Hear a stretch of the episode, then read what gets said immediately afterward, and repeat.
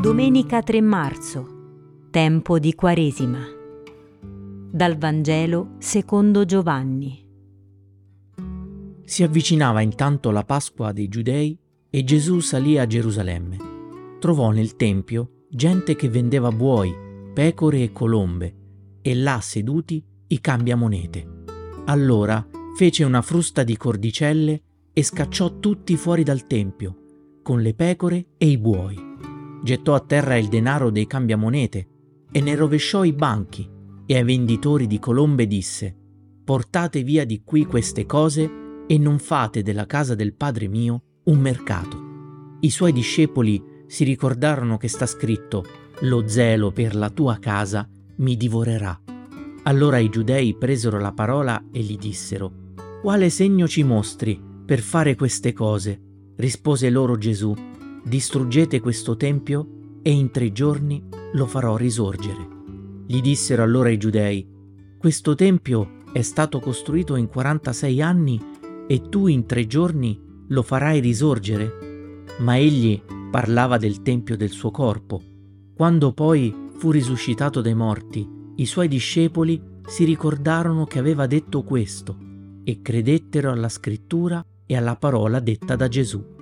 Mentre era a Gerusalemme per la Pasqua, durante la festa, molti, vedendo i segni che egli compiva, credettero nel suo nome. Ma lui, Gesù, non si fidava di loro, perché conosceva tutti e non aveva bisogno che alcuno desse testimonianza sull'uomo. Egli infatti conosceva quello che c'è nell'uomo.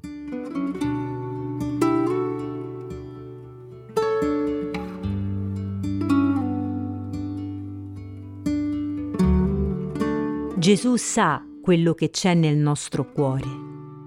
Ha scelto di abitarvi come se fosse un tempio.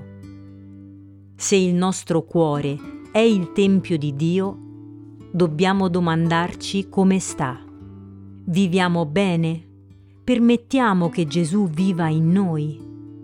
In questo tempo di Quaresima siamo tutti invitati a farci analizzare da Gesù, dalla sua parola dal suo esempio. Facciamo un check-up, facciamo emergere quanto nella nostra vita non corrisponde alla sua volontà, quanto ci allontana da lui e dai nostri fratelli, quanto mercanteggiamo con altri idoli per cercare una felicità che nessuno può darci, se non il Signore solo. Una volta fatta questa analisi, se noi glielo permettiamo, sarà il Signore Gesù stesso a darci la terapia, a chiederci di rinunciare, di eliminare, di distruggere quanto rischia di farci perdere la bussola della felicità.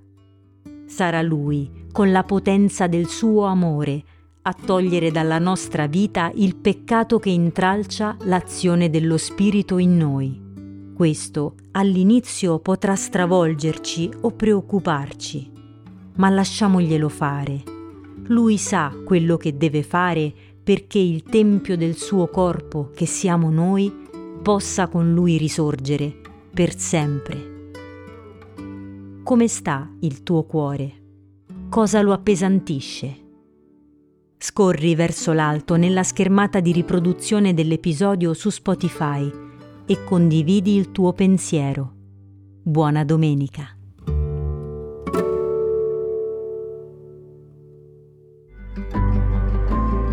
Alta Frequenza è un podcast dell'Azione Cattolica Italiana, realizzato dai giovani per i giovani, per accompagnare quotidianamente la preghiera personale attraverso la meditazione della parola di Dio Alta Frequenza è prodotto dalla Fondazione Apostolica Mactuositatem.